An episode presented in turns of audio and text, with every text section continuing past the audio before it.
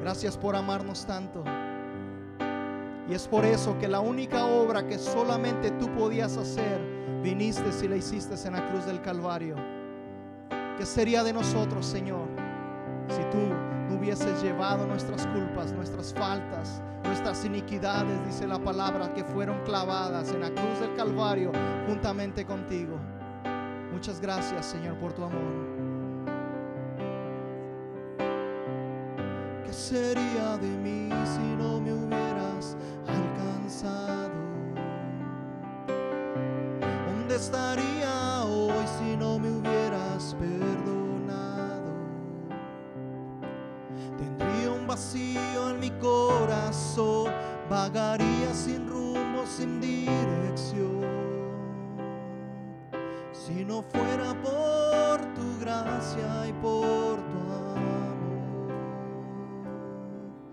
si no fuera por tu gracia y por tu amor. Porque no le dice una vez más que sería de mí? ¿Qué sería de mí si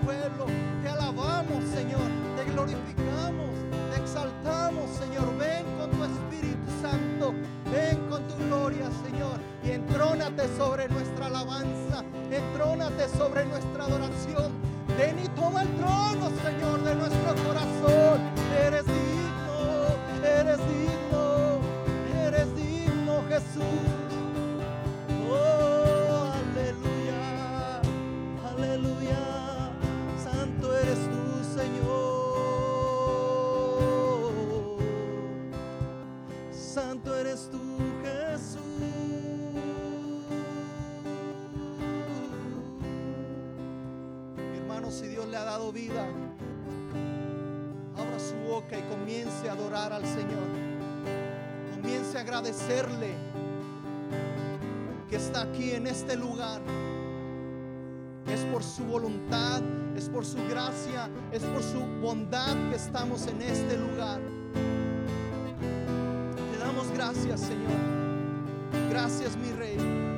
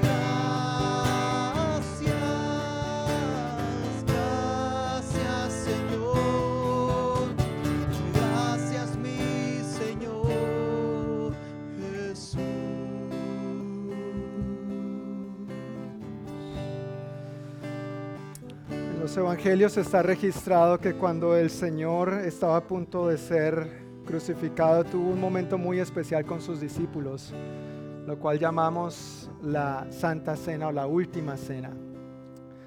Dice en el libro del Evangelio de Lucas que cuando llegó la hora Jesús y los apóstoles se sentaron juntos a la mesa. Jesús dijo, he tenido muchos deseos de comer esta Pascua con ustedes antes de que comiencen mis sufrimientos. Pues ahora les digo que no volveré a comerla hasta que su significado se cumpla en el reino de Dios. Luego tomó en sus manos una copa de vino y le dio gracias a Dios por ella. Entonces dijo, tomen esto y repártanlo entre ustedes, pues no volveré a beber vino hasta que venga el reino de Dios.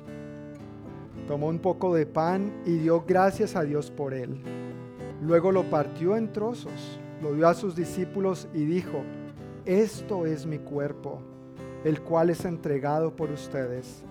Hagan esto en memoria de mí.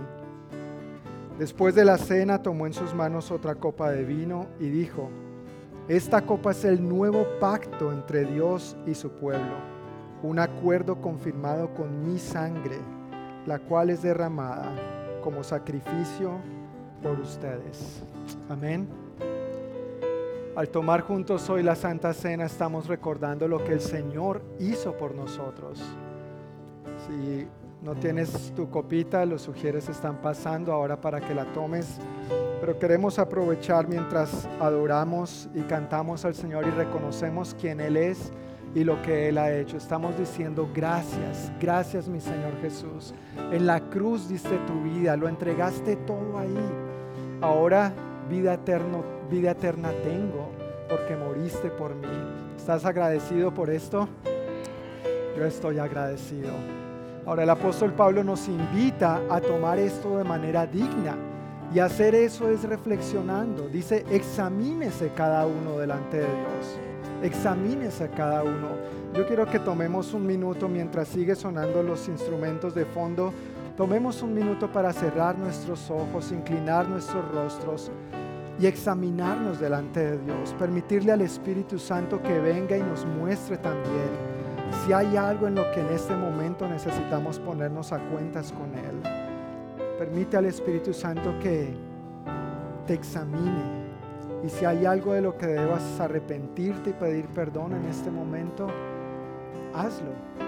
Palabra dice que si confesamos nuestros pecados, Él es fiel y justo para perdonarnos y limpiarnos de toda maldad.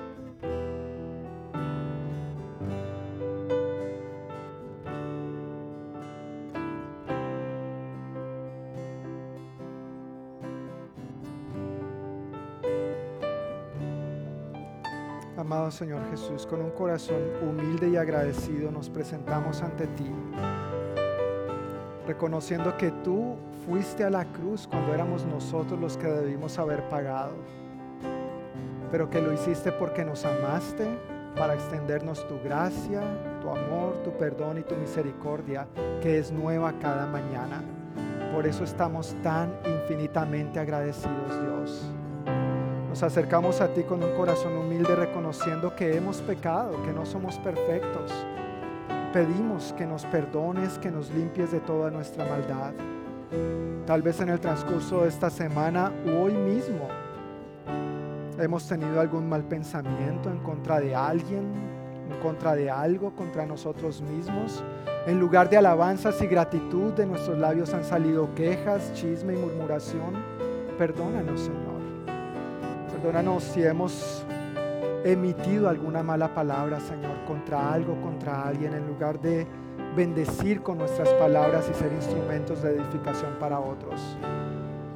Perdónanos cualquier mala actitud o acción que hayamos llevado a cabo contra alguien, Señor, atentando contra nuestro prójimo en lugar de amarlos como a nosotros mismos. Perdónanos, Señor. Perdónanos de todo pecado y gracias que hoy al tomar esta galletita y este jugo de uva, recordamos, Señor, que siempre este perdón está a nuestro alcance, que tu gracia no tiene límites, que tu amor es incondicional y por eso estamos tan agradecidos, Dios. Hacemos esto en memoria de ti, en memoria de quien tú eres, en memoria de lo que tú has hecho por nosotros y conforme a las escrituras del apóstol Pablo, lo hacemos, Señor, recordándote a ti, proclamando tu muerte y tu resurrección hasta que tú vuelvas por nosotros. Tú prometiste que volverías. Así que no solamente celebramos y recordamos tu muerte, sino que también celebramos tu resurrección y proclamamos que tú vuelves por tu iglesia, que esa es nuestra confianza, que tú resucitaste, que tú vives, que tú reinas y que te estamos esperando, Señor. Gracias te damos por tus promesas a las cuales podemos decir confiadamente sí y amén. En el nombre de Jesús. Amén podemos tomar juntos, hermanos, la galletita y el jugo de uva y seguir alabando al Señor diciéndole, gracias, gracias mi Señor Jesús.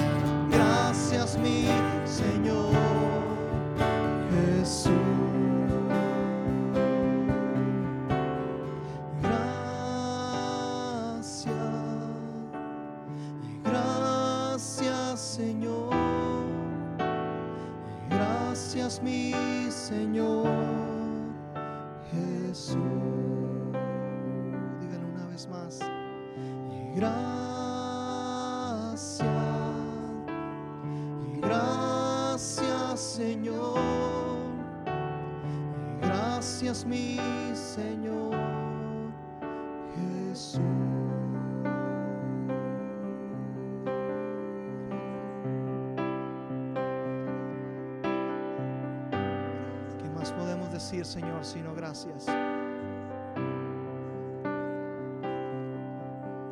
Porque miraste, Señor, nuestra condición. Miraste nuestra necesidad, Señor apartaste toda culpa de nosotros con el sacrificio en la cruz del Calvario. Dice la palabra que a lo profundo de la mar, Señor, has echado nuestras iniquidades, nuestros pecados. Somos libres por tu sangre, Señor.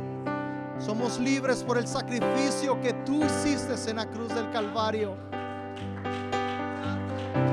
Déselo fuerte, hermano, es para el Señor.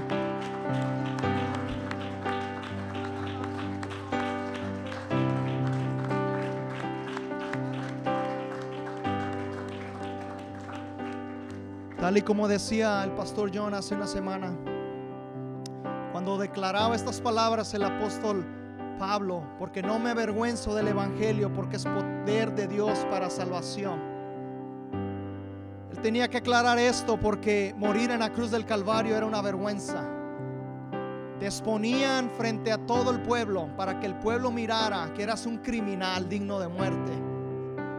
Para intimidar al resto de la gente también. Pero Pablo decía, no me avergüenzo del Evangelio porque es poder de salvación, porque el que murió en la cruz del Calvario, él no era digno de morir, yo era digno de morir. Él llevó mis culpas, él llevó mis faltas, él llevó mis iniquidades. Lo perverso que yo era, lo mentiroso que yo era, él lo llevó ahí. Dice la palabra en el libro de Corintios, y esto eran muchos de vosotros, pero hoy hemos sido lavados por su sangre. ¿Cuánto dicen amén? Déselo fuerte que es para el Señor.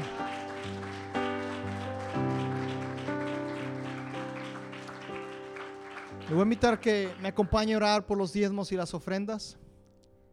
Y le voy a pedir que si todavía tiene fuerza y bienestar, continúe de pie para cantar ese último canto también al momento de entregar las ofrendas. Amén. Señor, te damos gracias. Gracias por permitirnos alabar tu nombre. Gracias por hacernos adoradores que te adoran en espíritu y verdad. Te ruego, Señor, que tú bendigas la vida de cada uno de tus santos que se encuentran en este lugar, Señor. Tú eres el Rey por excelencia. Tú eres el que provee por excelencia, Señor. Eres Jehová Jireh, nuestro proveedor, Señor. Mira el corazón de tus siervos. Aquel que tiene la buena voluntad de dar, Señor, y no puede, bendícele, Señor, provéele.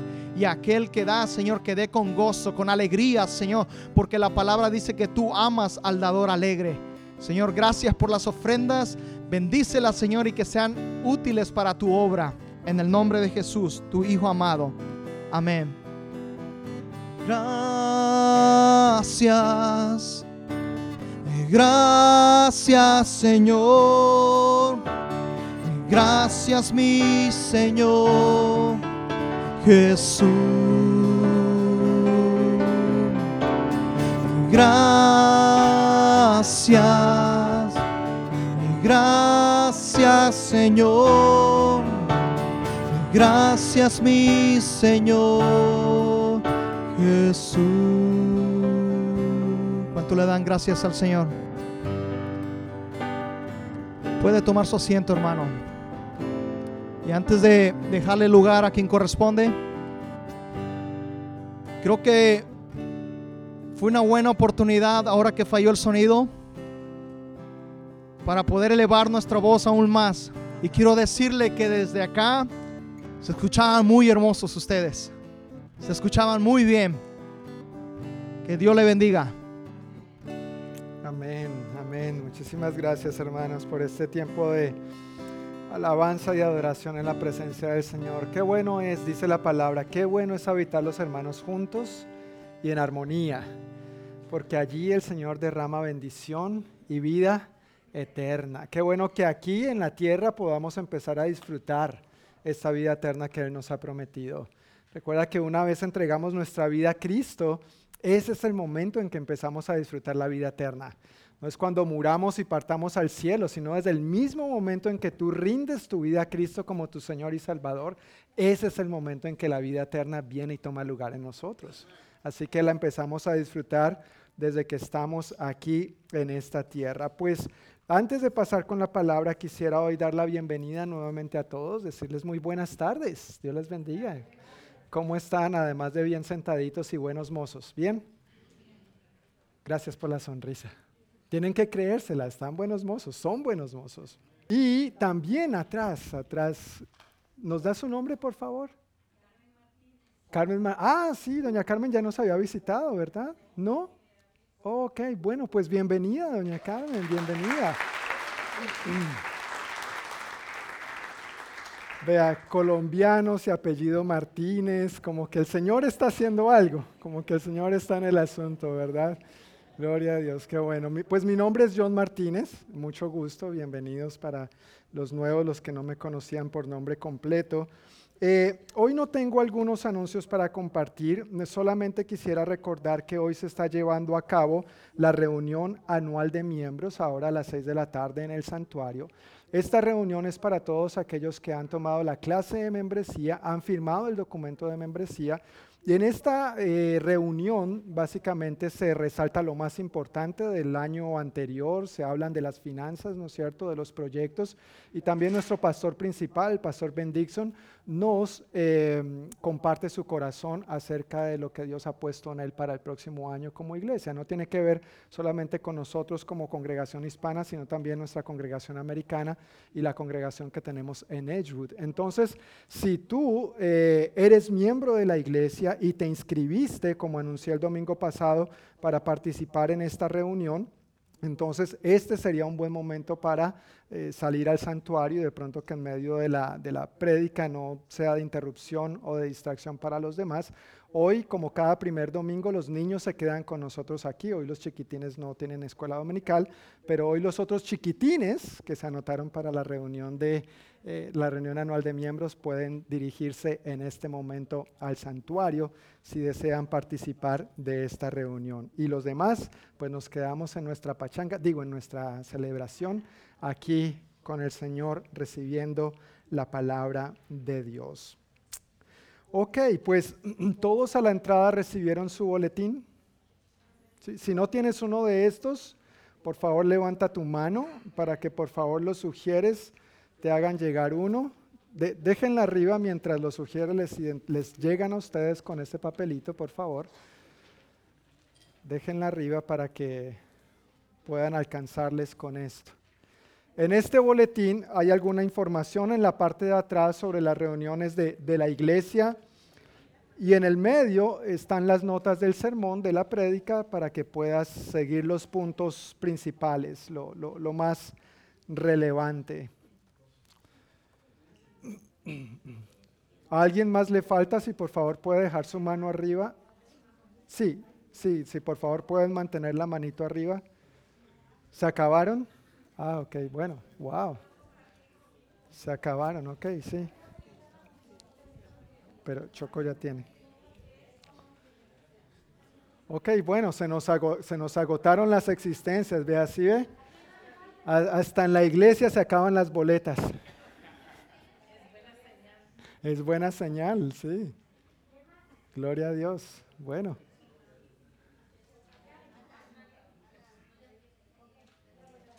Gracias, muchas gracias, Anita.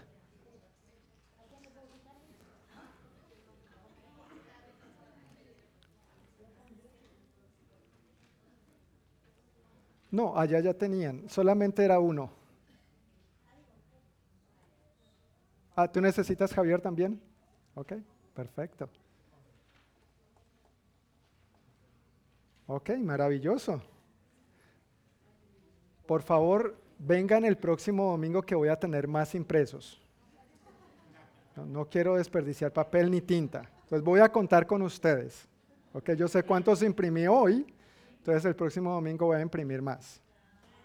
Ok, gracias.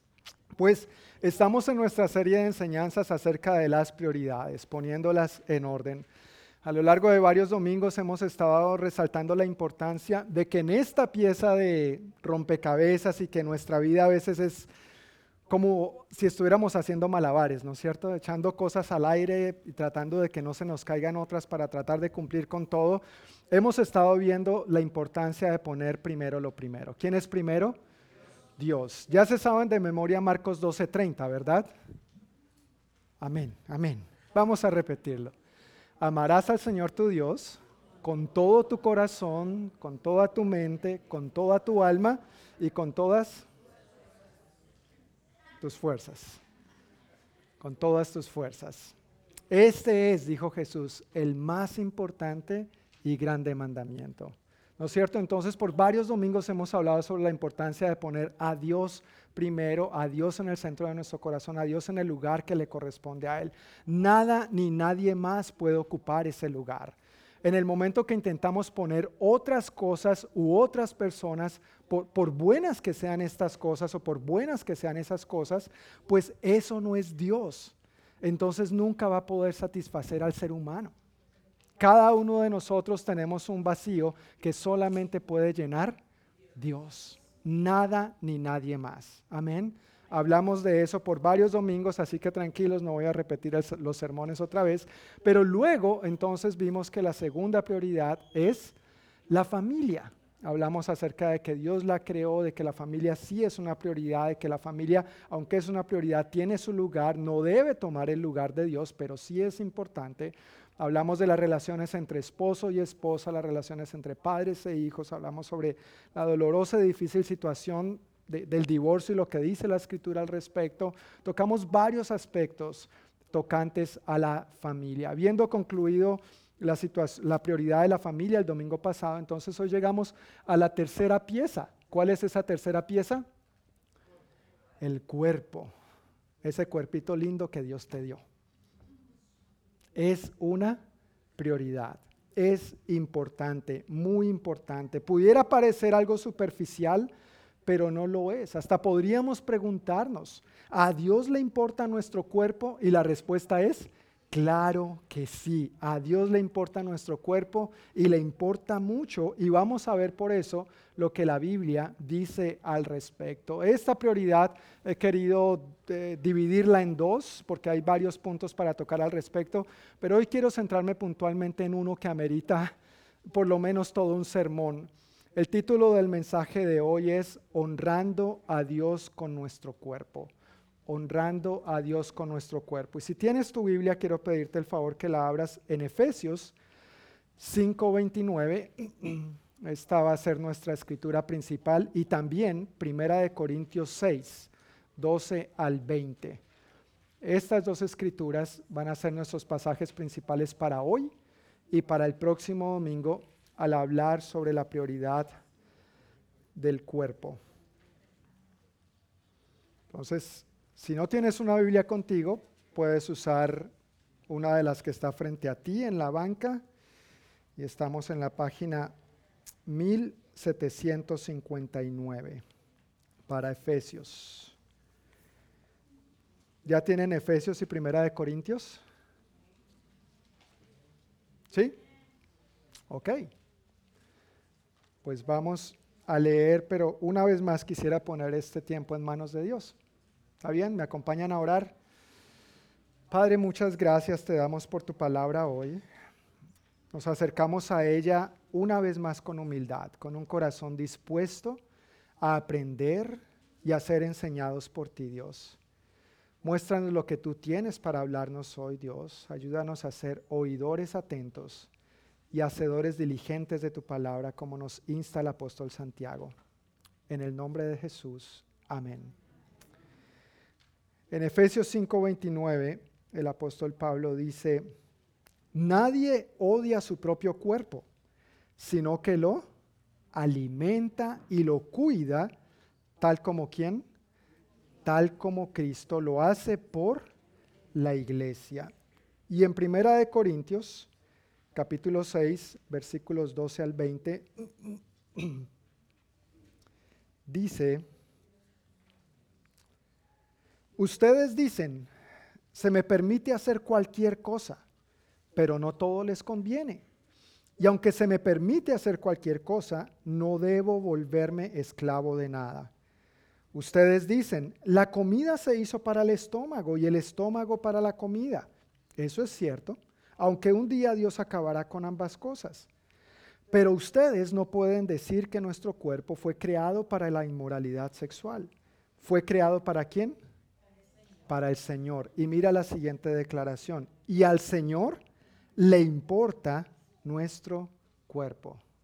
Y al Señor le importa nuestro cuerpo. Versículo 14. Y Dios nos levantará de los muertos con su poder, tal como levantó de los muertos a nuestro Señor. ¿No se dan cuenta de que sus cuerpos en realidad son miembros de Cristo? ¿Acaso un hombre debería tomar su cuerpo, que es parte de Cristo, y unirlo a una prostituta? Jamás. ¿Y no se dan cuenta de que si un hombre se une a una prostituta, se hace un solo cuerpo con ella? Pues las escrituras dicen, los dos se convierten en uno solo. Pero la persona que se une al Señor es un solo espíritu con Él.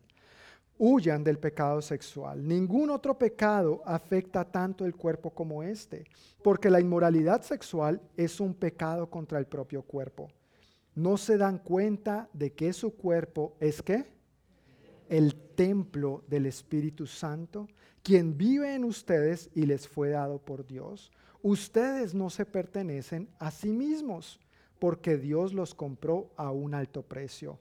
Por lo tanto, honren a Dios con su cuerpo. Y de ahí viene el título del sermón, honrando a Dios con nuestro cuerpo. Interesantes pasajes. Quiero dar un poco de contexto en ambos, tanto en Efesios como en Corintios, para entrar en materia. Con respecto a Efesios, ya, vimos ese pasaje. Si bien recuerdas, hablando de la familia, lo vimos amplia y profundamente. Los últimos versículos de Efesios 5 y los primeros de Efesios 6, donde el apóstol Pablo habla a la familia y puntualmente le dice al esposo cómo tratar a la esposa y a la esposa cómo tratar al esposo y cómo debe funcionar idealmente la relación entre padres e hijos. Si te lo perdiste, puedes escucharlo en podcast, el comercial.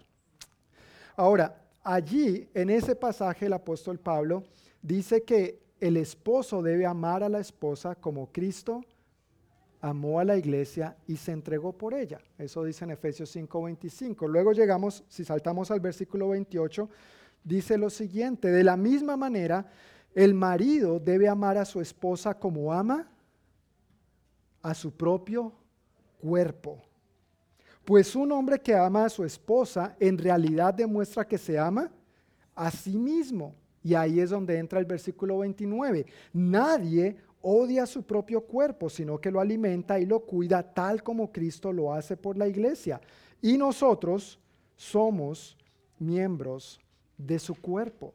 Cuando el esposo ama a su esposa así como está diciendo el apóstol Pablo, la, ama de tal manera y con tal cuidado, porque se ha dado cuenta que ya no son dos, son uno solo, que ella ha venido a ser parte de él.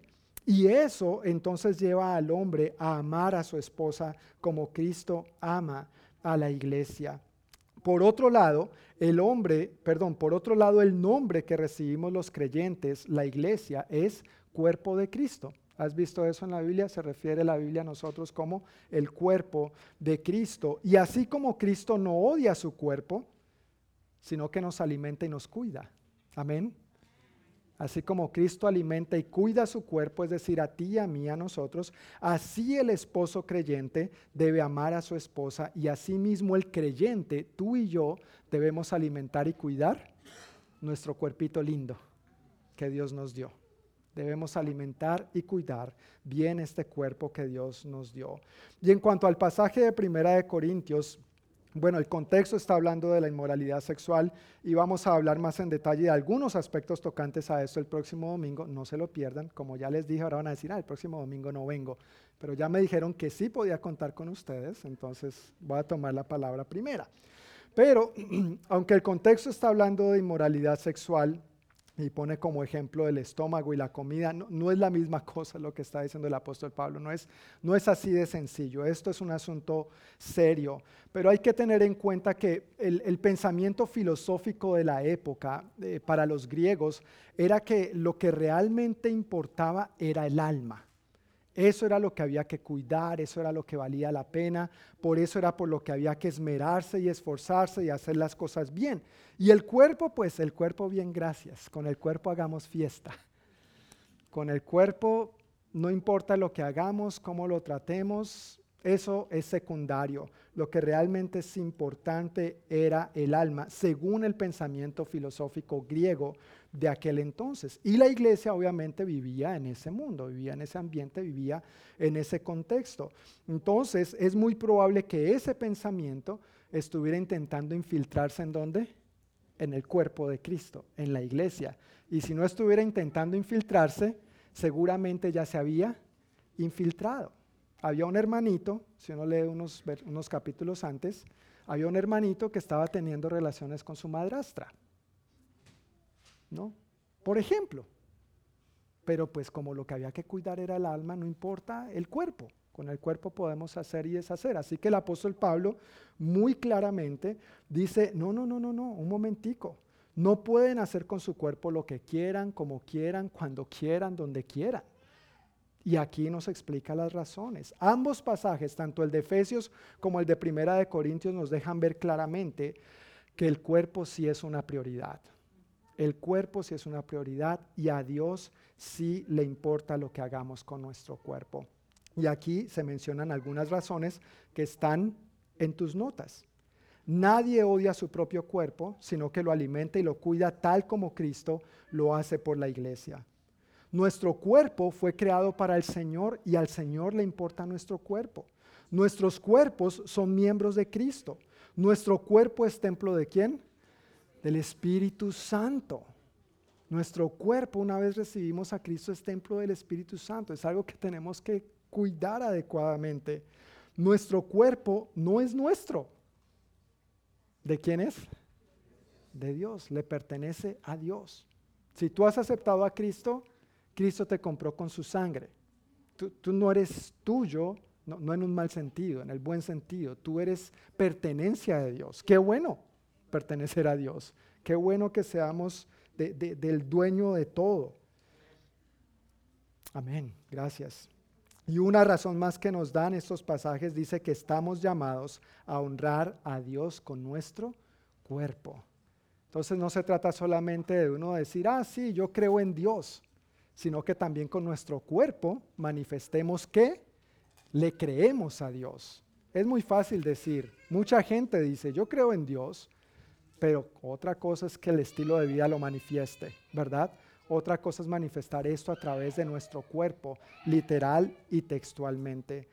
Así que teniendo en cuenta las razones que menciona el apóstol Pablo y poniéndolas como base, poniéndolas como fundamento para estas enseñanzas de hoy del próximo domingo, quiero compartir algunos aspectos acerca de cómo y por qué cuidar nuestro cuerpo.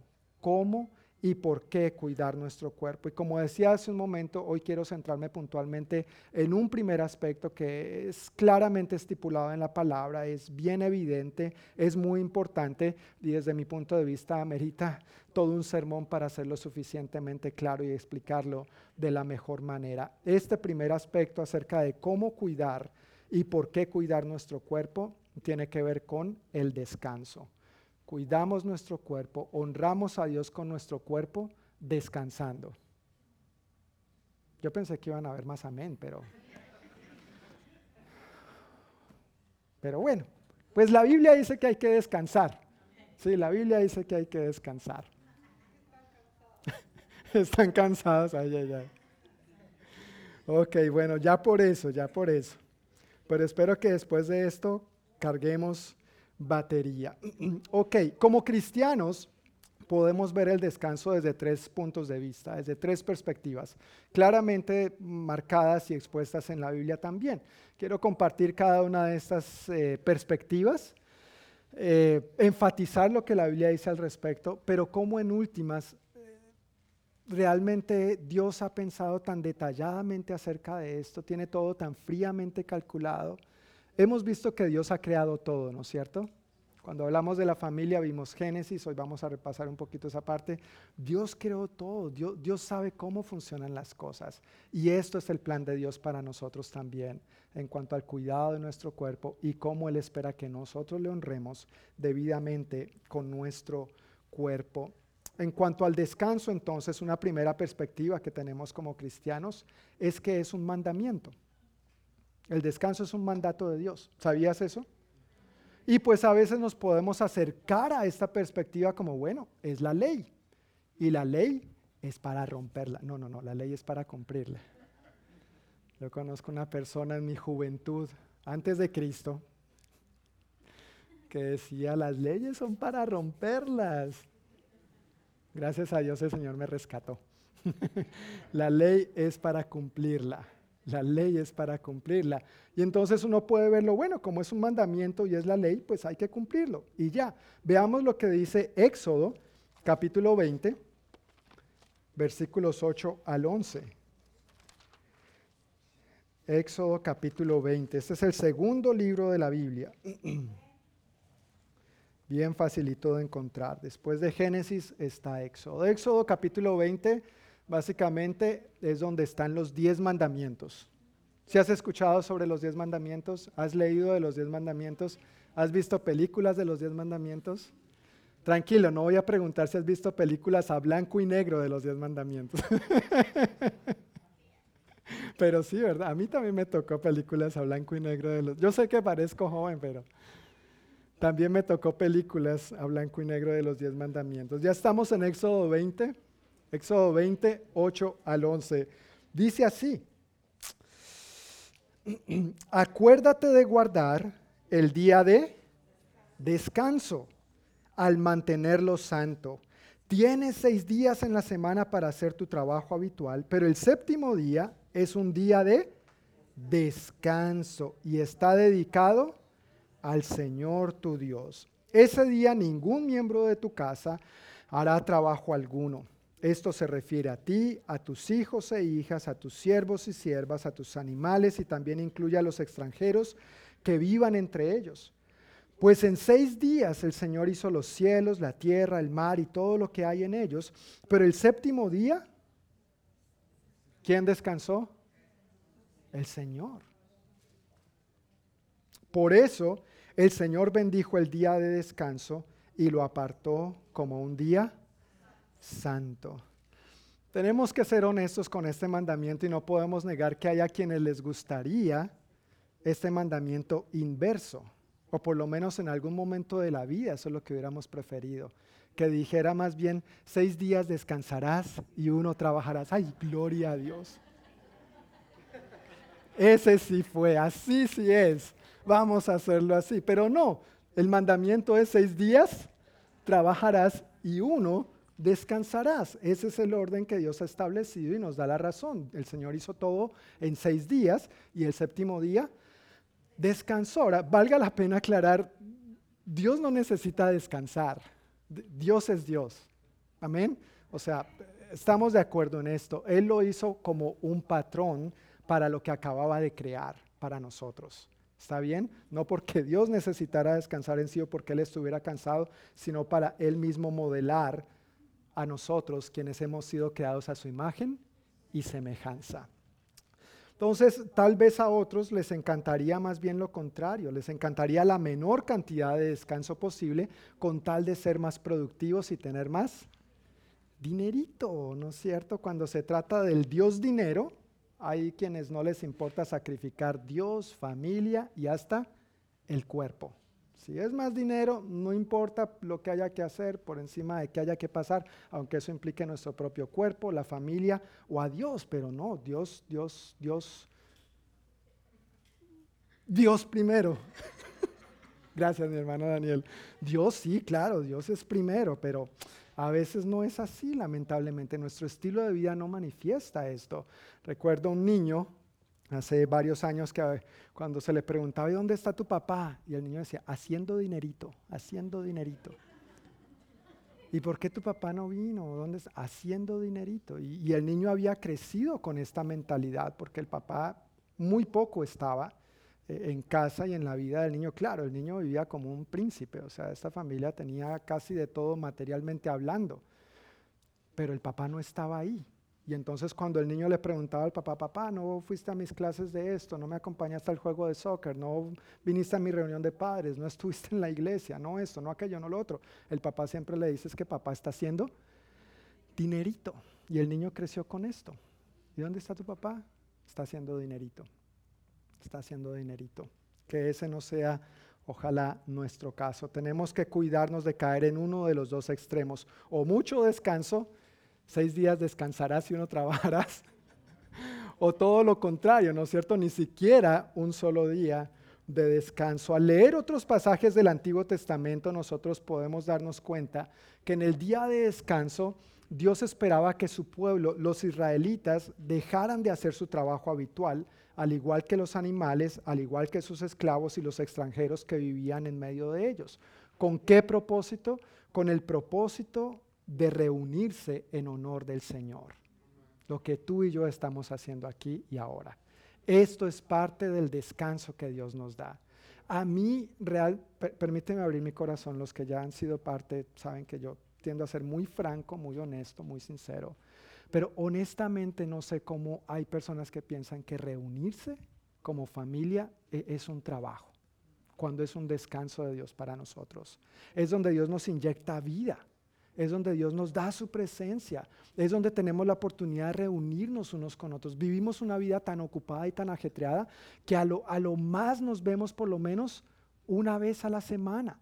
Y hay algunos creyentes que piensan que no, eso es muy complicado, eso es mucho trabajo.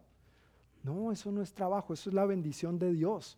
Pero cuando no lo vemos así, entonces, claro, empezamos a sacar las excusas, empezamos a poner pretextos, empezamos a decir esto no, esto sí, esto es más importante, esto no. Pero decimos Dios primero, pero nuestro estilo de vida manifiesta otra cosa. En el caso de los israelitas, uno de los propósitos era reunirse en honor, del, Señor y sigue siendo uno de los propósitos para los creyentes, para el pueblo de Dios hoy en día. Otro de los propósitos era recobrar fuerzas. Dios quiere que su pueblo recobre fuerzas. A veces no te ha pasado que llegas aquí, sí, tal vez estás cansado físicamente, pero no sales renovado yo, sí, yo, quiero decirte, para mí el domingo es uno de los días más pesados de la semana. El sábado y domingo para mí es muy ocupado, para mí no es un día de descanso realmente el, domingo. Es tal vez uno de los días más duros de trabajo para mí, además de todo lo de la semana. Pero después cuando termino, a pesar del cansancio físico, en mi espíritu siento tantas nuevas fuerzas de parte de Dios para arrancar la nueva semana o sea, vale la pena. Es la gracia de Dios, es creerle a Dios, es dar el paso de fe y esperar el fruto de parte de Dios para nosotros. Así que claro, implica trabajo, implica responsabilidad, pero al mismo tiempo vemos la gracia de Dios al cumplir su promesa y su palabra sobre nosotros. Él dijo a su pueblo, hagan esto para recobrar sus fuerzas. Y también en otra porción del, del, Antiguo Testamento dice que guardar el día de reposo era una señal del pacto que Dios había hecho con su pueblo. Todos los demás pueblos no hacían esto, porque sus dioses no cuidaban de su pueblo como el Dios verdadero cuida de nosotros. Pero el Dios verdadero, el Dios de la Biblia dice, mire, yo quiero que descansen es por su bien, es como yo he creado las cosas para que funcionen adecuadamente. ¿Qué Dios como Él para que nos cuide de esta manera? Él quiere que recobremos fuerza, Él quiere que nos reunamos en su honor y también es una señal de ese pacto que Él ha hecho con nosotros. Así que una perspectiva del descanso es que es un mandamiento y es bueno, es bueno este mandamiento. Los mandamientos son buenos, ¿sí o no? ¿Sí o no? O son para romper. No, No, son buenos los mandamientos, ¿verdad? Los que somos padres, cuando mandamos algo a nuestros hijos, se lo mandamos por, por su bien, ¿sí o no? No es por molestarlos ni por ponerles más dificultades o trancas en su vida, es, es por su bien. Así que podemos acercarnos al descanso viéndolo como un mandamiento meramente y que es bueno. Pero el riesgo de verlo solo como un mandamiento es que fácilmente podemos caer en el legalismo, la ley. Y hay que cumplirlo y así es. Y si no se cumple, pues fuego, infierno consumidor, ¿no es cierto? Y que caiga un rayo del cielo y te partan mil pedazos. Y pues tampoco es así. Ese fue el problema de los líderes religiosos en los tiempos de Jesús. ¿Recuerda las, las confrontaciones de los líderes religiosos con Jesús? Giraban varias veces en torno a que Jesús no guardaba el día de descanso. En un momento vamos a ver una escritura al respecto. Pero eso era lo que pasaba en aquel entonces y hoy en día pueda que algunos creyentes piensen de, de, igual manera. Si no se descansa en tal día y de tal hora a tal hora, entonces se está violando la ley del Señor y no se puede hacer nada y tiene que ser así y así. Y pues ese es el riesgo de verlo solamente como un mandamiento. Así que el mandamiento es bíblico, es bueno, pero no podemos limitarnos a verlo solamente de esa manera porque caeríamos en el legalismo. ¿Cuál es entonces una segunda perspectiva acerca del descanso? Es que el descanso es saludable. ¿Es saludable descansar?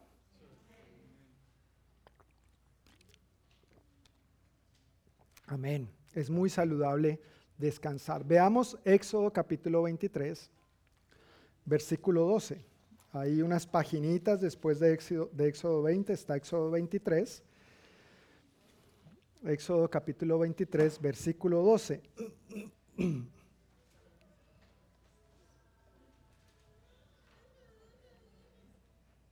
¿Ya estamos ahí? Dice así la palabra de Dios. ¿Tienes cuántos días? Seis días en la semana para hacer tu trabajo habitual. Pero el séptimo día, ¿qué? Dejarás de trabajar. Así tu buey y tu burro podrán descansar. Mira, hasta los animales Dios quería que descansaran. Así tu buey y tu burro podrán descansar. Y también recobrarán sus fuerzas tus esclavos y los extranjeros que vivan en medio de ti. No se necesita ser un científico ni tener doctorados para darnos cuenta que nuestro cuerpo necesita descanso. ¿No es cierto? Llega un punto en nuestro ritmo de vida donde sabemos que lo que nuestro cuerpo nos está pidiendo a gritos es descansar. Baja las revoluciones, mira, párate, sí, tienes cosas que hacer. Cada uno de nosotros somos muy ocupados, eso es verdad. Pero no esperemos a que llegue el momento donde nuestro cuerpo nos esté pidiendo a gritos, descansa, porque seguramente cuando eso pase es cuando ya empieza a ser demasiado tarde. No deberíamos esperar a que llegue ese momento para nosotros apartar un tiempo para descansar. Esto del día de descanso es sabiduría práctica. Alguien lo llamó una pieza de sabiduría práctica. Estudios clínicos demuestran que un día de descanso tiene algunos beneficios. Permíteme mencionar algunos de estos beneficios. Y tú puedes buscarlo en el apóstol Google y te va a responder. Estudios clínicos demuestran que un día de descanso a la semana reduce el estrés, la inflamación, el riesgo de enfermedades cardíacas, refuerza el sistema inmunológico, aumenta la energía y la salud mental, mejora la memoria de corto plazo y agrega calidad a tus años de vida. Esto parece que a alguien se le ocurrió una buena idea. Dios como que tiene buenas ideas. Amén. E, es una idea divina definitivamente. Es Dios diciéndonos, miren mis hijos, yo, yo fui el que los hice, yo los creé, yo sé cómo funcionas, yo sé que tú necesitas descansar, yo sé que tú necesitas por lo menos un día de descanso a la semana. Dios sabe que es saludable, de acuerdo a lo que acabamos de leer, es saludable que detengamos nuestras labores habituales, que no estemos pegados al teléfono,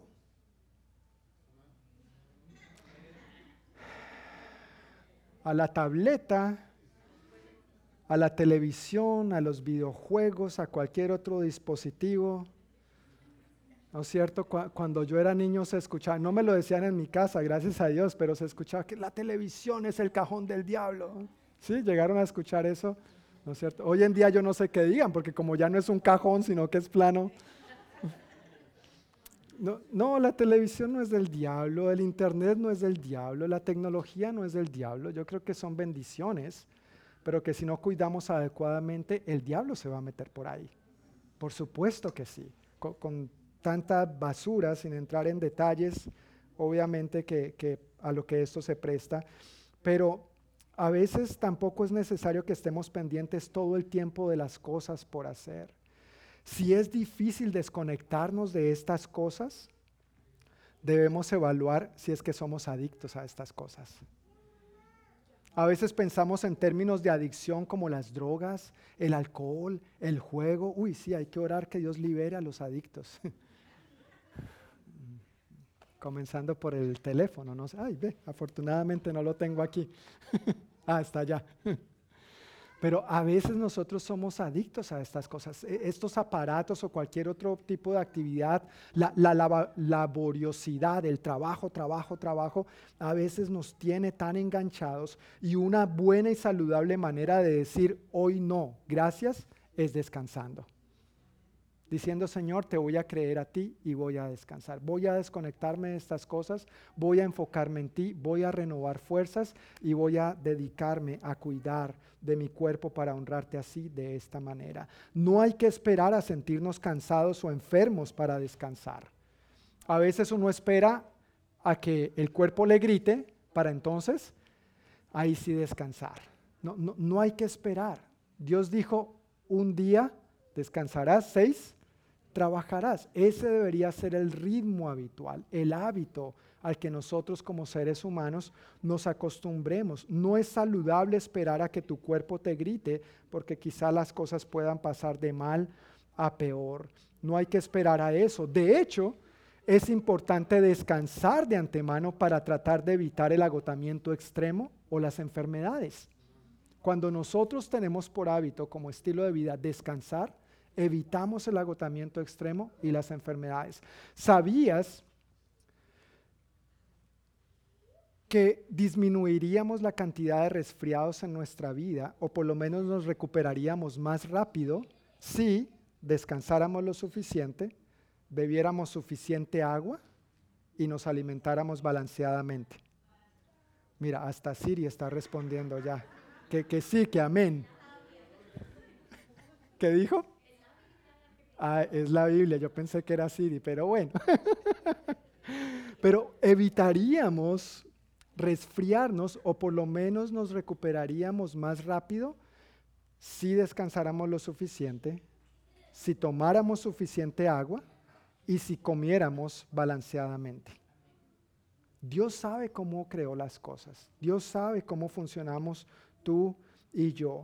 Descansar es saludable. Y ya vimos que por un lado es un mandamiento, es parte de la ley. Ah, no, pero los cristianos hoy en día decimos, pero como ya no vivimos bajo la ley, sino bajo la gracia, hagamos fiesta. No. Dios me cuida, Dios es mi sanador. Amén, Dios es mi sanador, pero Dios también espera responsabilidad de mí. Amén. Yo, no puedo estar viviendo irresponsablemente y después, Dios, sáname. Tu palabra dice, Isaías 53, por tus llagas hemos sido sanados. Y Dios descanse, cabezón, descanse. ¿Sí o no? tenemos nuestra responsabilidad en este asunto también. Tenemos nuestra responsabilidad en este asunto y no podemos dejarle todo a Dios porque Él es Dios para nosotros hacer fiesta con nuestro cuerpo. Entonces, si ya no vivimos bajo la ley, sino bajo la gracia, podemos tender a ver este saludable consejo como una simple recomendación, una buena sugerencia o algo opcional. Algo que puedo escoger hacer o algo que puedo escoger no hacer. Cuando muy claramente dice, seis días trabajarás y uno descansarás. ¿Lo dice o no lo dice? Lo dice. Es una práctica saludable. Dios nos creó y Dios sabe cómo funciona. Si lo vemos solamente desde la perspectiva de, bueno, es una recomendación, una buena sugerencia, algo opcional, vamos a encontrarnos en una seria contradicción con nosotros mismos en cuanto a lo que decimos creer. Si lo vemos así, solamente nos vamos a encontrar en una seria contradicción con nosotros mismos en cuanto a lo que decimos creer. Permíteme decirte por qué porque no tendrás dioses ajenos, no te hagas ninguna clase de ídolo ni imagen, no tomarás el nombre de Dios en vano, honra a tu padre y a tu madre, no matarás, no cometerás adulterio, no robarás, no mentirás y no codiciarás, al igual que el día de descanso, también forman parte de la ley. Los conocemos como los diez mandamientos. Y para el creyente esto sigue siendo tan vigente como lo fue para ellos en aquel entonces.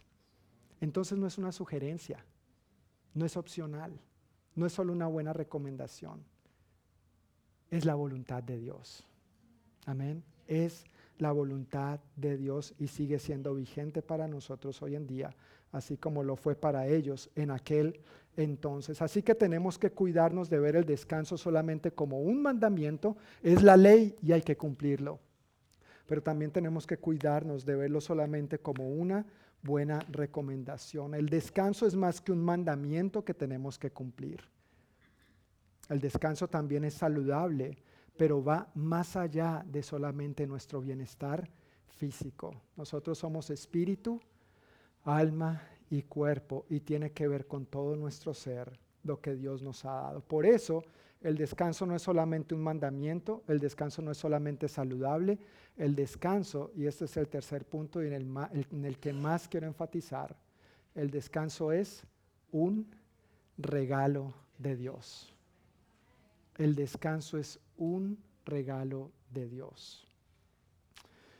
Quiero compartir aquí tres citas brevemente. Una de ellas está en Marcos capítulo 2, versículo 27.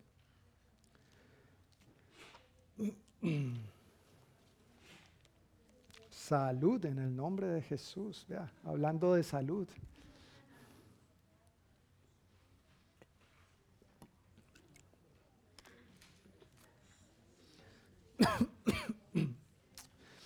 Marcos 2.27. ¿Estamos ahí?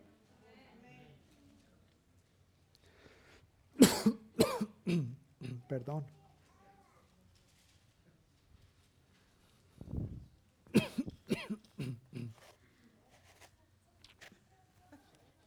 Gracias.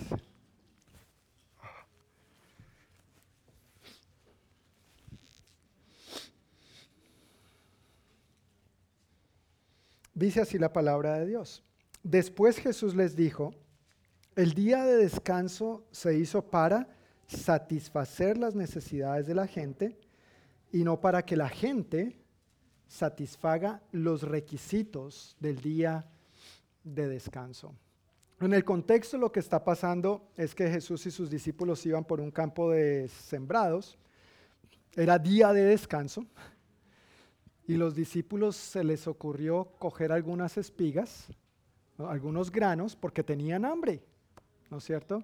Estos discípulos Jesús los tenía ayunando. La práctica favorita de nuestro hermano David, el ayuno. Pero tenían hambre y vieron estos granos, los agarraron y ahí mismo vinieron los líderes religiosos. Mira, ¿por qué tus discípulos? ¿No es cierto? Es que no respetan el día de descanso, violan la ley. Hay que aclarar, vale la pena recalcar que a este punto habían visto tanto este mandamiento como la ley, que para cumplir ese mandamiento de guardar el día de reposo, ellos habían creado 39 categorías de lo que no había que hacer para no violar el día de reposo. 39 categorías, cada una de ellas con sus respectivas subcategorías. Si bien recuerdas el año pasado cuando hicimos el estudio de Marcos, una de esas era no desplazarse más de 2.000 codos. Esos 2.000 codos tal vez equivaldrían a mil pasos, a unos mil pasos. Así que si de pronto se te, se te olvidaron las tortillas, te quedaste sin tortillas y, la tienda quedaba a 501 pasos de malas. Porque eran 501 viniendo, 502 viniendo, 1002 pasos y solamente podías caminar mil. De malas. Las tortillas hasta el otro día. Ayunar, a orar, a dar gracias a Dios. Otro que fue nuevo para mí cuando estaba estudiando esta semana, ese sí no lo había leído ni había escuchado nunca acerca de esto, tenía que ver con si se podía o no se podía comer el huevo que la gallina puso el día de descanso. Porque la gallina trabajó. Y si tú te comías ese huevo, pues te vamos a fritar a ti también. A este punto habían llegado con el mandamiento del día de descanso, solamente por verlo desde una óptica, desde una perspectiva meramente legalista. Así que Jesús, al ser criticado por los líderes religiosos cuando les dicen, mire, es que están, están trabajando, están cosechando, no, está, tienen hambre. Luego, si seguimos leyendo ese pasaje, Jesús entra a la sinagoga, la sinagoga era como el salón de reunión de los judíos, ¿no es cierto? Y había un hombre con la manito seca. Y estos mismos le preguntan, oye, ¿es lícito sanar o no en sábado? Y Jesús les dice, oigan, si a uno de ustedes se les cae su burro en un hoyo, ¿no lo sacarían? ¿Qué, ¿Cuál es la respuesta? Por supuesto que sí. Entonces Jesús les dice, por supuesto que es lícito hacer lo bueno en sábado. Y a esta gente obviamente será como si los cogieran de aquí ¿no es cierto? No les gustaba para nada que los contrariaran, porque ellos eran los líderes religiosos, los maestros de la ley. Y Jesús era el hijo del carpintero, ¿recuerdas? Este es el hijo del carpintero, este que va a saber de nosotros, de nuestro estatus y las leyes. Pero Jesús claramente aquí dice, miren, el día de reposo se hizo para satisfacer las necesidades del ser humano. ¿Cuáles necesidades? Las necesidades de descanso las necesidades de pasar tiempo más enfocadamente con Dios como lo podemos hacer ahora, las necesidades de dedicar tiempo a la familia, de recargar baterías, de reponer fuerzas y de poder empezar bien la semana. Si no descansamos, no vamos a empezar bien la semana. Necesitamos enfocarnos en el Señor, descansar físicamente, pero eso trae sus bendiciones para nuestra alma, emocionalmente hablando, mentalmente hablando y por supuesto espiritualmente hablando. Esto de que el día de descanso se hizo para satisfacer las necesidades de la gente y no para que la gente satisfaga los requisitos del día de descanso, podemos verlo claramente en la creación. Vamos a leer Génesis capítulo 1, por favor. Este sí es bien fácil de encontrar, el primer libro de la Biblia. Génesis capítulo 1. Vamos a leer desde el versículo 26 hasta el capítulo 2, versículo 3. Génesis 1, 26 al 2, 3. ¿Estamos ahí?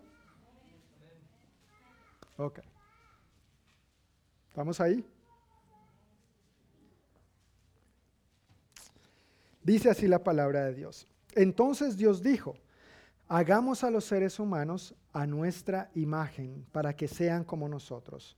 Ellos reinarán sobre los peces del mar, las aves del cielo, los animales domésticos, todos los animales salvajes de la tierra y los animales pequeños que corren por el suelo. Así que Dios creó a los seres humanos a su propia imagen. A imagen de Dios los creó, hombre y mujer los creó. Luego Dios los bendijo con las siguientes palabras. Sean fructíferos y multiplíquense. Llenen la tierra y gobiernen sobre ella. Reinen sobre los peces del mar, las aves del cielo y todos los animales que corren por el suelo. Entonces Dios dijo, miren, les he dado todas las plantas con semilla que hay sobre la tierra y todos los árboles frutales para que les sirvan de alimento. Y he dado toda planta verde como alimento para todos los animales salvajes, para las aves del cielo y para los animales pequeños que corren por el suelo, es decir, para todo lo que tiene vida. Y eso fue lo que sucedió. Entonces Dios miró todo lo que había hecho y vio que, que era muy bueno. Me gusta más como lo dice la reina Valera y vio que era bueno en gran manera. Y pasó la tarde y llegó la mañana. Así se cumplió el sexto día.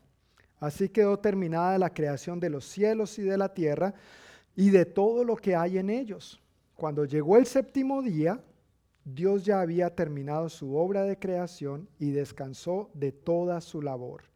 Dios bendijo el séptimo día y lo declaró santo, porque ese fue el día en que descansó de toda su obra de creación. Mira, antes de que existiera cualquier cosa, perdón, antes de que existiera cualquier ley y después de Dios haber creado todo lo que creó, lo siguiente que Dios creó fue el descanso, el día de descanso.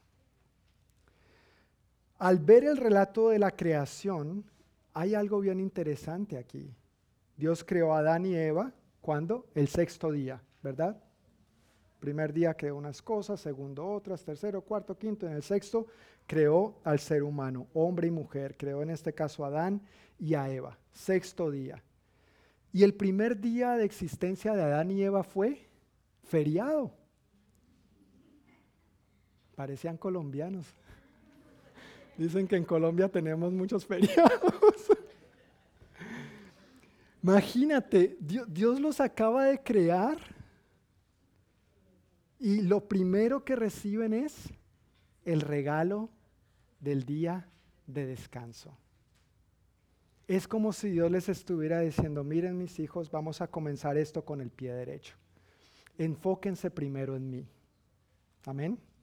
Dedíquense tiempo en familia, el uno al otro. Recarguen baterías, alístense para el trabajo que viene para que den lo mejor y entonces verán el fruto de descansar, de ponerme a mí primero, porque luego viene lo demás. Amén. Cuando ponemos las cosas en orden, nos damos cuenta que así es como Dios lo ha diseñado para que funcione bien. Y esto me hace pensar en esta otra escritura que conocemos muy bien, Mateo 6:33. Buscad primeramente el reino de Dios y su justicia y todo lo demás vendrá por añadidura. Pero no, primero a veces queremos la añadidura y después si queda tiempo y si quedan fuerzas, entonces buscamos a Dios y lo que sobre para la familia, por supuesto, ¿no? Pero todo lo hacemos para el bien de ellos.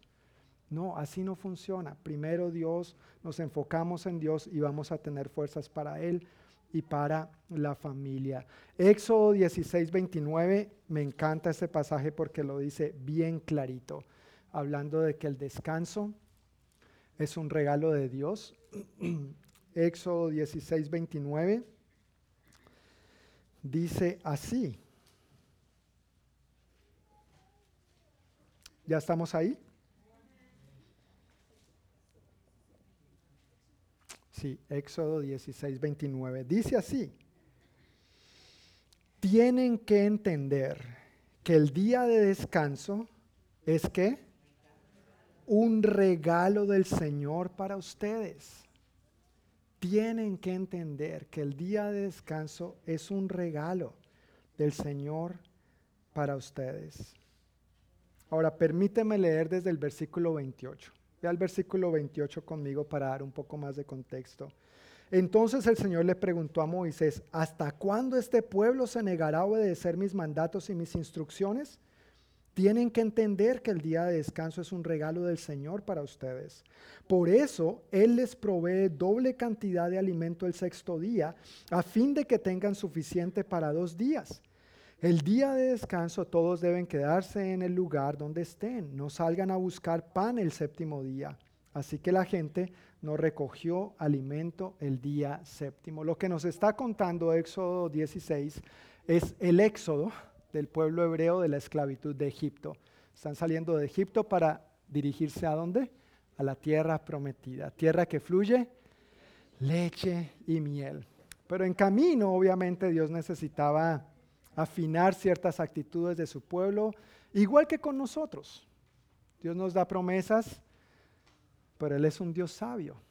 Y en camino va puliéndonos por aquí, va echándonos lija por allá, en algunas áreas de pronto con cincelito, ¿no es cierto? Para irnos dando más y más forma. Y en la medida que nosotros se lo permitamos, pues vamos a ir siendo más a su imagen y semejanza. Su imagen y semejanza, como Él nos creó originalmente, va a ir siendo restaurada en nuestras vidas. Bueno, eso sería otro sermón.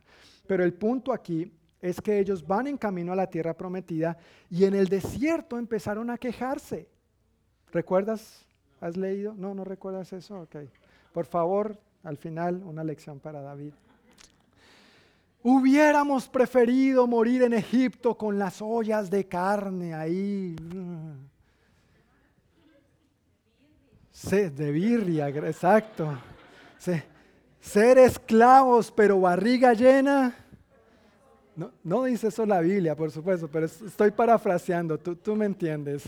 ¿No es cierto? Imagínate la mentalidad. Hubiéramos preferido quedarnos siendo esclavos, pero tener la barriga llena. Dios nos guarde. Se empiezan a quejar y Dios les dice, ok, ok, no, no se preocupen, mañana van a tener toda la carne que quieran. Y al día siguiente tuvieron codornices por doquier además del alimento que Dios ya les estaba dando. No es que no estuvieran siendo alimentados, lo que pasa es que estaban siendo exigentes. Yo, quiero mi carnecita, yo quiero mi ribeye, Señor. Mi salmón, fresco, de Washington, del Puget Sound, please. O sea, no, no eso que venden congelado, no, fresco. Y Dios en su bondad quiere carne, ok, hay carne. Pero con el maná puntualmente, dicen que se llamaba maná porque no había maná. No había maná. No había nada que comer. Pero la descripción del maná es bien, bien, se, nota sabrosa. Si siguiéramos leyendo, dice que el maná era como una oblea con sabor a miel. Eso me hace pensar, es en Colombia lo hacemos, pero con arequipe o cajeta, ¿no es cierto? Lo hablan rico, con azúcar natural. Sí, eso no tenía muchas calorías ni ese tipo de cosas. Además, con ese sudor en el desierto, yo creo que las bajaban inmediatamente, ¿no es cierto? O sea, no había problema para preocuparse por las calorías excesivas. Pero el punto es que se, quejaron, Dios ya les estaba alimentando. Y las instrucciones con el maná era, mira, cada día van a coger estrictamente lo que necesitan. No, no, vayan a coger más. No, Dios quería mostrarles que Él era su proveedor y que Él estaba cuidando de ellos. Pues, ¿qué hicieron los avispados? Los, inteligentes. No, espérate. Mañana yo no sé si va a tener. Listo, ya cogimos nuestra porción. Y al día siguiente, todo lo que había quedado dice que estaba lleno de gusanos y apestaba. Y Dios les dice, ¿hasta cuándo? ¿Hasta cuándo? No es así. Pero el día sexto, ese día, si no cogieron doble porque querían ir el día, o sea, mañana es día de descanso, hoy cojan el doble. Al día siguiente, el día de descanso, fueron a coger el doble y se dieron cuenta que no había maná. No había maná, no había nada que recoger.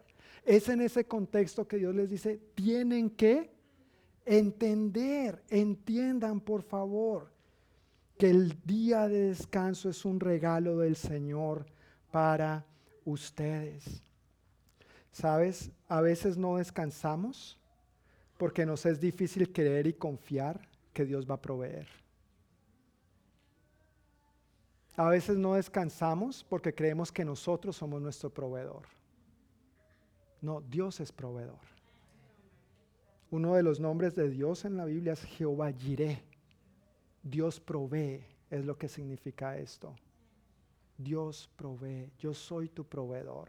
Pero a veces no descansamos porque creemos que nosotros somos los que tenemos que resolver, que nosotros somos nuestro propio proveedor en lugar de poner a Dios en ese lugar. A veces no descansamos porque pensamos que así vamos a lograr más.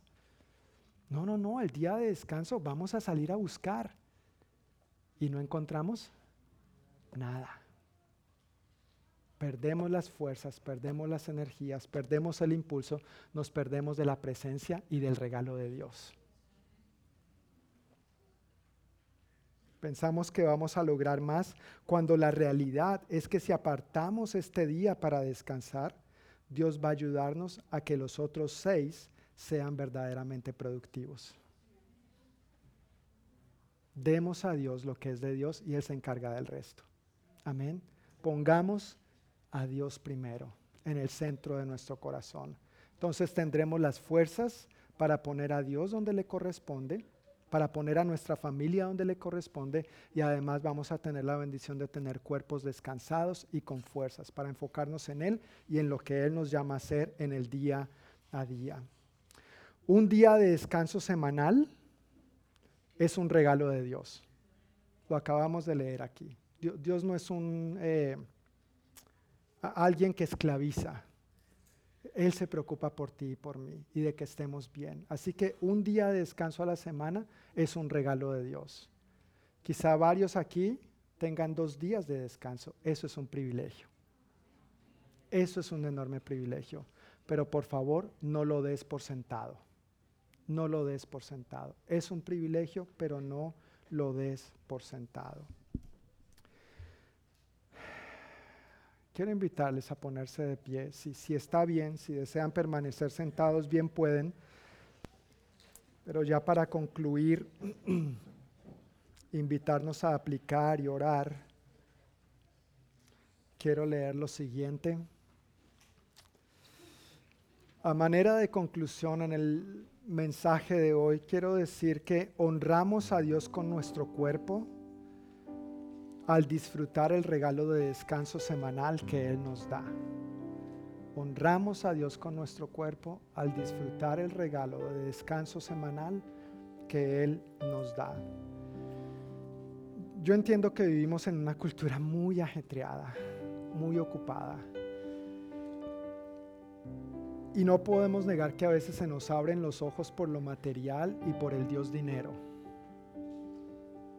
Y, lo presentamos de una manera muy bonita, ¿no? No, es que yo quiero dar lo mejor para mi familia. Lo que tu familia más necesita es a ti. Es a ti. No que estés haciendo dinerito.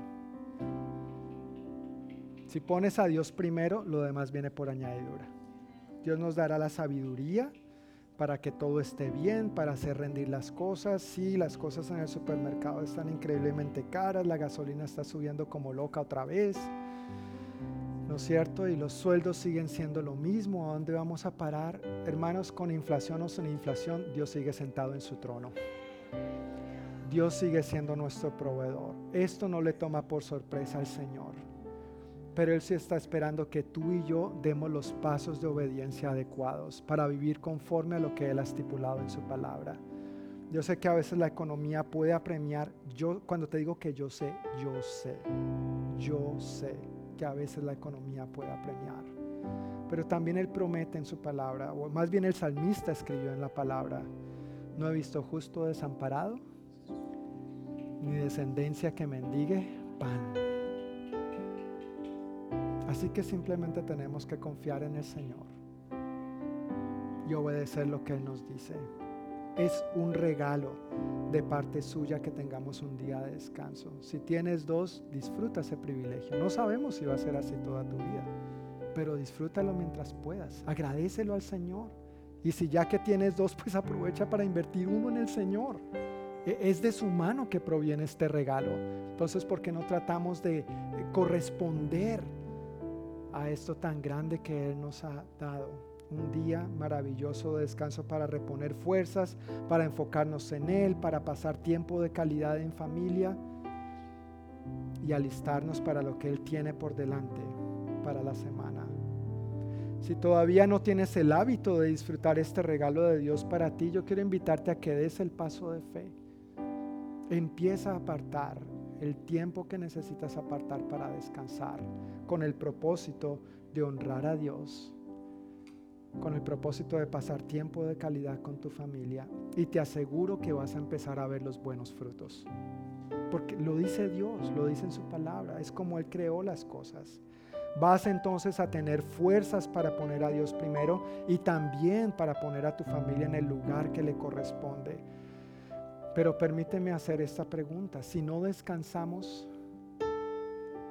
¿con qué fuerzas, con qué ganas, con, qué intención vamos a poner a Dios en el centro de nuestro corazón y vamos a poner a nuestra familia en el lugar de honor que les corresponde a ellos? Cuando no descansamos, estamos más sensibles, estamos más irritables. Tranquilos, no tienen que decir amén. Pero yo lo he experimentado. ¿Una mala noche de sueño es suficiente o no? Dios le bendiga, sí, amén.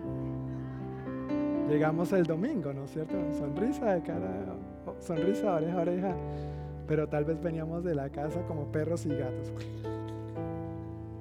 Porque pasamos una mala noche, porque a veces nos ponemos metas muy altas, trabajamos más de la cuenta y todos tenemos proyectos además de nuestros trabajos. No falta el trabajo en la casa, ¿verdad? Siempre hay cosas que arreglar, hacer, organizar, limpiar en la casa. Ese trabajo nunca va a faltar. Pero si tú no descansas, no vas a estar bien para llevar a cabo esos trabajos. Si no descansamos, ¿qué fuerzas tendremos para darle a nuestro Dios y para darle a nuestra familia? Vale la pena creerle a Dios descansar y darle a Él lo que a Él le corresponde. Amén. Honrarlo con nuestro cuerpo. Padre amado, muchísimas gracias te damos por el día de hoy. Gracias por tu palabra.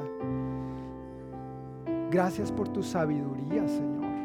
Y una sabiduría tan, tan práctica que no solamente tiene que ver con un mandamiento de seis días trabajarás y uno descansarás, sino que lo vemos práctico en el sentido del descanso pero más que verlo como un mandamiento o algo saludable solamente, queremos verlo como lo que es, como es tu corazón para nosotros, un regalo de parte tuya para nosotros. Ayúdanos a disfrutar este regalo Que como niños chiquitos, Señor, destapemos ese regalo semana tras semana y aprendamos a simplemente no hacer nada, a descansar en tu presencia, a dedicar un poco más de tiempo enfocadamente a ti, a la familia, a reírnos, a jugar, a pasar tiempo juntos, tal vez a levantarnos un poquito más tarde ese día. Ayúdanos, Señor, a priorizar el descanso en nuestro cuerpo físico. Tú nos creaste, tú sabes cómo funcionamos y por eso sabes que necesitamos esto, Señor. Gracias por los que tienen el privilegio de tener dos días de descanso. Ayúdales a maximizar al, máximo ese tiempo, Dios. Que ellos puedan realmente expresarte su gratitud al aprovechar al máximo esos dos días, Dios renovando fuerzas, enfocándose en ti y recargando pilas para la semana laboral que empieza. Gracias Señor que a veces aunque llegamos a esta reunión cansados y con montón de cosas que tenemos pendientes por hacer, no queremos que eso nos distraiga de lo que tú tienes para nosotros. Queremos llegar a este lugar, Señor, enfocados en ti, dispuestos para ti permitiéndote hablarnos, renovarnos, transformarnos. Y recibimos, Dios, las fuerzas que tú tienes en este momento para nosotros hoy. Yo pido que cualquiera de nosotros que hoy se sienta extremadamente agotado, que en este momento tú infundas las fuerzas que está necesitando, Señor. Que si alguno se siente agobiado por preocupaciones, que tú le bendigas con tu paz en el nombre de Jesús que toda carga excesiva, toda preocupación, Señor, aprendamos a depositarla a tus pies, sabiendo que tú dices que a cambio recibiremos tu paz. Así que recibimos este regalo de tu paz, recibimos este regalo de descanso. Gracias que tú sí eres sanador, gracias que tú sí eres proveedor, gracias que tú sí eres un Dios de milagros, pero al mismo tiempo tú nos has bendecido con suficiente sentido común con inteligencia, con sabiduría práctica, para que obedezcamos este principio básico en nuestro diario vivir. Ayúdanos a descansar y a honrarte con nuestro cuerpo de esta manera para darte lo mejor a ti en nuestro trabajo, en nuestra familia, cuando nos reunamos como iglesia, nuestro diario vivir, en nuestra familia, y que así entonces empecemos a ver el fruto de que este principio sí funciona y sí es verdad. Padre, te amamos con todo nuestro corazón, bendecimos tu nombre que es sobre todo nombre y oro Dios, que nos bendigas con tu paz, que por favor hagas resplandecer tu rostro sobre nosotros, que nos sonrías con tu favor y que tú bendigas, Señor, toda la obra de nuestras manos en el transcurso de esta semana. Guárdanos de todo mal y peligro Bendícenos con buena salud. Guarda siempre nuestra salida y nuestra entrada, Señor. Bendice nuestras relaciones familiares, que haya buena comunión entre los esposos, entre padres e hijos, entre los hermanos, los que son solteros, Señor, con sus vecinos, amigos, demás familiares, con nuestros compañeros de trabajo, Señor. Que sea una semana en la que experimentemos tu bendición en todas estas áreas. En el nombre de Jesús. Amén y amén. Que el Señor les bendiga familia, que el Señor renueve sus fuerzas y nos vemos el próximo domingo a la misma hora por el mismo canal.